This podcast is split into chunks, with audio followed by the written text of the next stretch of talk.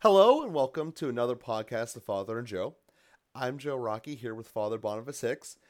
And Father, my question today is about the liturgical year and the way that we as Catholics kind of schedule out the seasons, if you will, of the of the calendar and of the faith. So we begin with Advent and then we have the Christmas season, and then there's a little bit of ordinary time, Lent, uh, Easter season, and then we basically just go in ordinary time for the rest of the way. And the question that I was having around this goes back to a couple of conversations we had before. Um, mostly that we were talking about during when we're doing the liturgy of the word during the Easter season is when we bring out Acts of the Apostles basically the most throughout the season. But that's when they were in hiding and not actually doing something.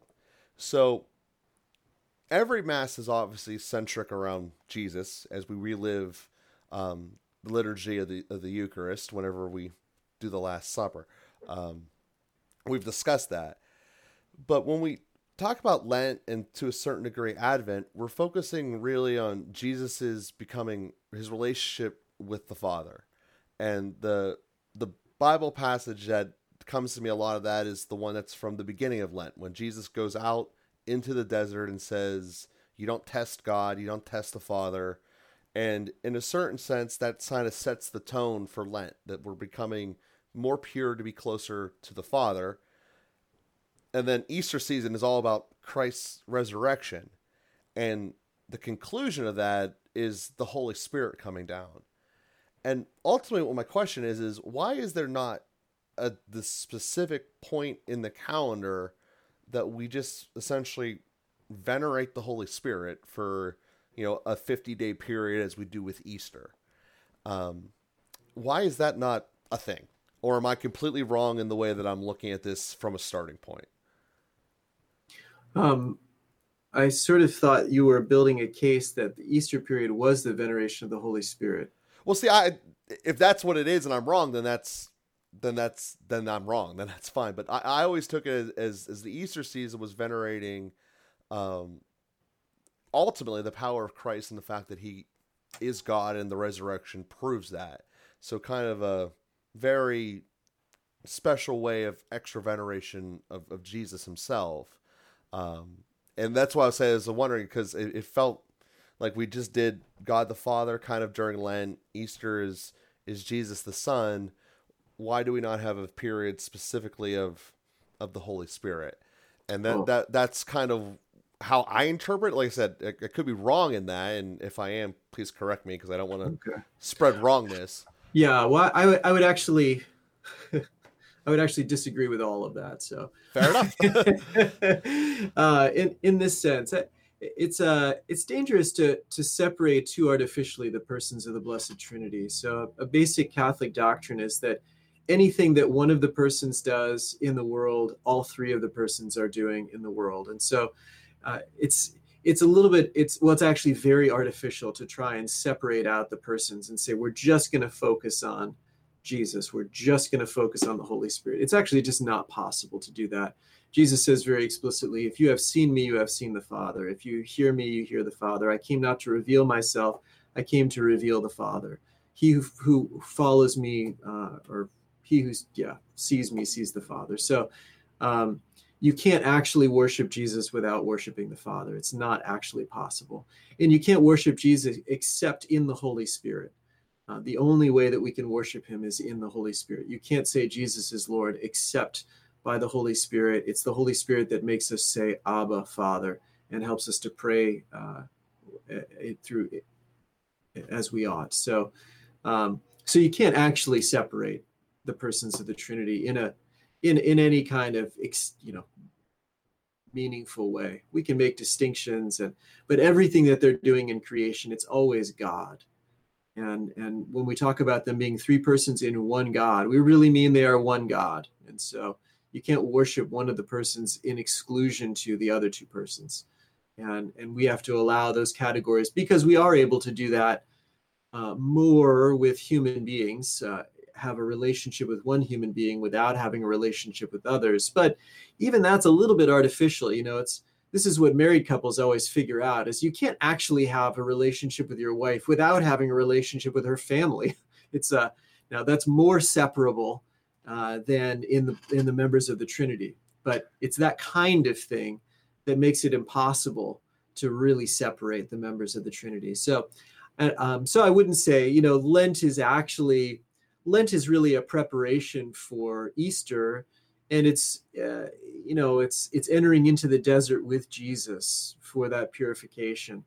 Um, but it doesn't really focus on any of the members of the Trinity explicitly, it, other than focusing on the Paschal mystery at the end of Lent, which is, of course, Jesus is going through the Paschal mystery, but he's doing it in the Holy Spirit with you know for the Father. So the, all three persons are really involved in in all of that. And likewise, the Easter season um, is, you know, it is all about Jesus and the resurrection. Of course, that's the proof that He is God, and so that He is one with the Father, and everything He has taught us about the Father is actually true. And then He's really manifesting Himself through the power of the Holy Spirit and um, so, you know, the Holy Spirit is certainly involved in all of that. So, just to kind of blow all of that open, uh, but to take your point about uh, the a focus on the Holy Spirit, and and part of the thing is that the Holy Spirit doesn't want us to focus on Him because He's really all about revealing the Father and the Son. That's kind of the primary thing. He is mystery in Himself. He doesn't even have a name you know you don't really you wouldn't really address him as holy spirit my, this is my friend holy spirit uh, it's really a description more than it's a name. He doesn't have a proper name. He doesn't have a real image. There are a lot of symbols of the holy spirit but none of them is really the image of the holy spirit. Jesus of course has uh, the the image of jesus and then jesus is himself the image of the father. So at least in jesus and the father we have some kind of imagery. The Holy Spirit, we don't even really have an imagery. So the Holy Spirit is always kind of shoving people off to the to the Father and the Son. That's like his whole role is moving people towards the Father and the Son.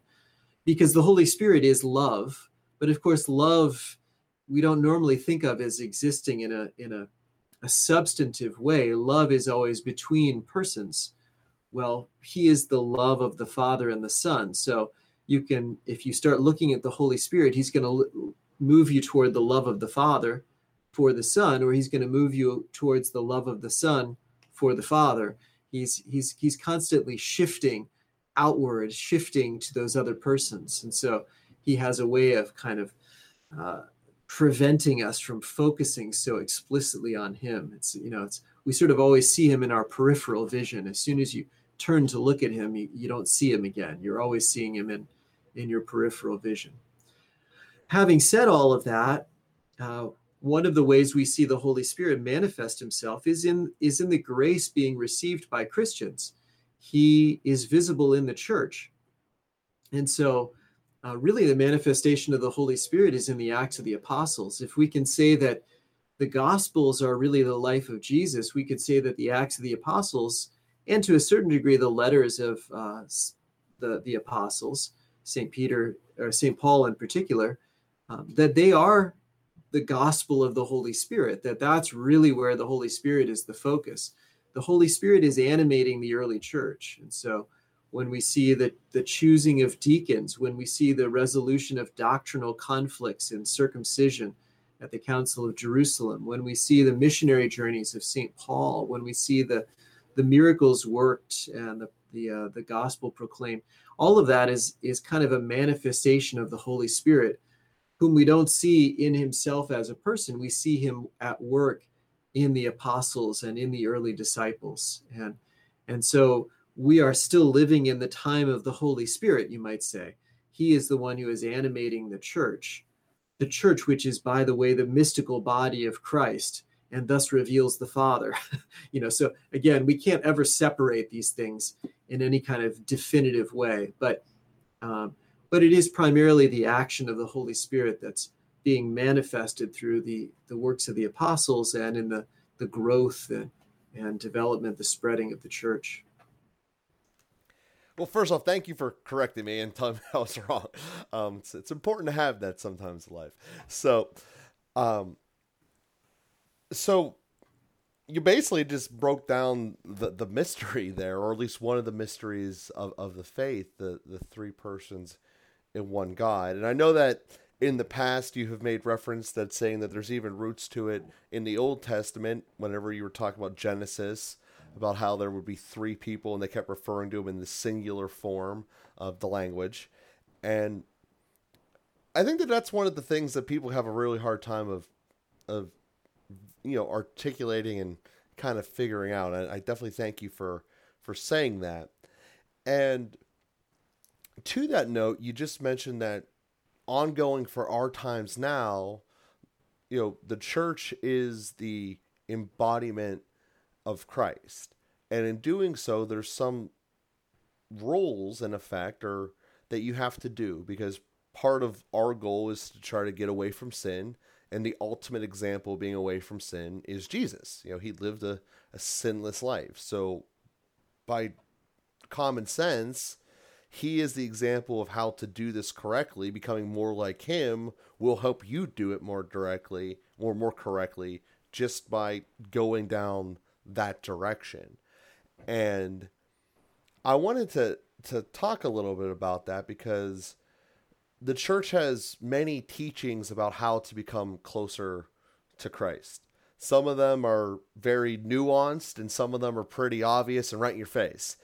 And part of the tenet behind it is that every single one of these teachings is coming from the basis of the Holy Spirit, correct? in the sense that we're being guided always by the Holy Spirit. And I think that as people, especially in this time, whenever anyone can shoot out a message and feel that they're all important, it becomes more natural to rebel against someone telling you something that you don't want to do, even if it's going to help you in the long run. If it's a short term in the way of something I want, I don't want to listen to that.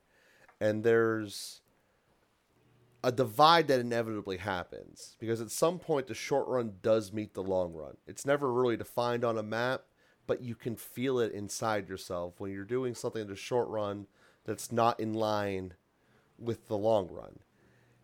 And I'd like to kind of take a minute here since we're all trying to become closer to, to God of how to listen to the Holy Spirit and in by extension Jesus and the Father to become more pure and to not look at rules that are going to help us do that as bad roadblocks in the way.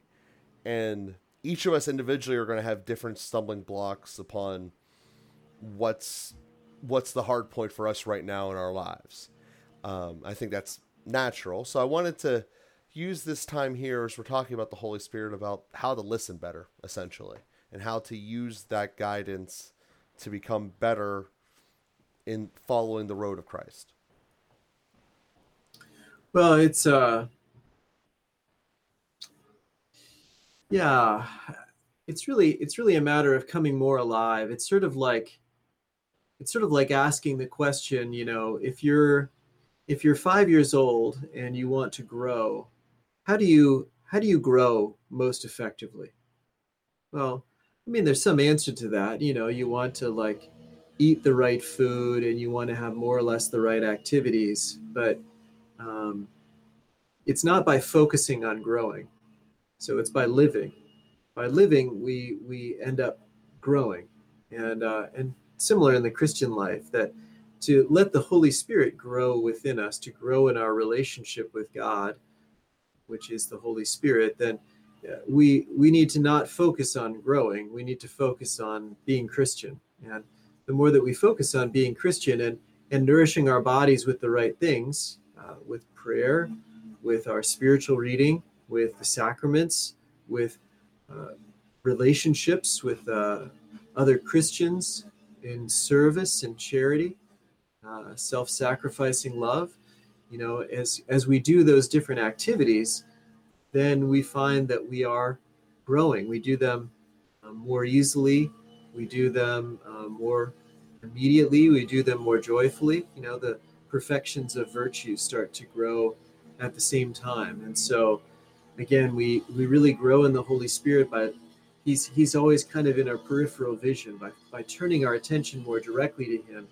It doesn't help us to see him more clearly.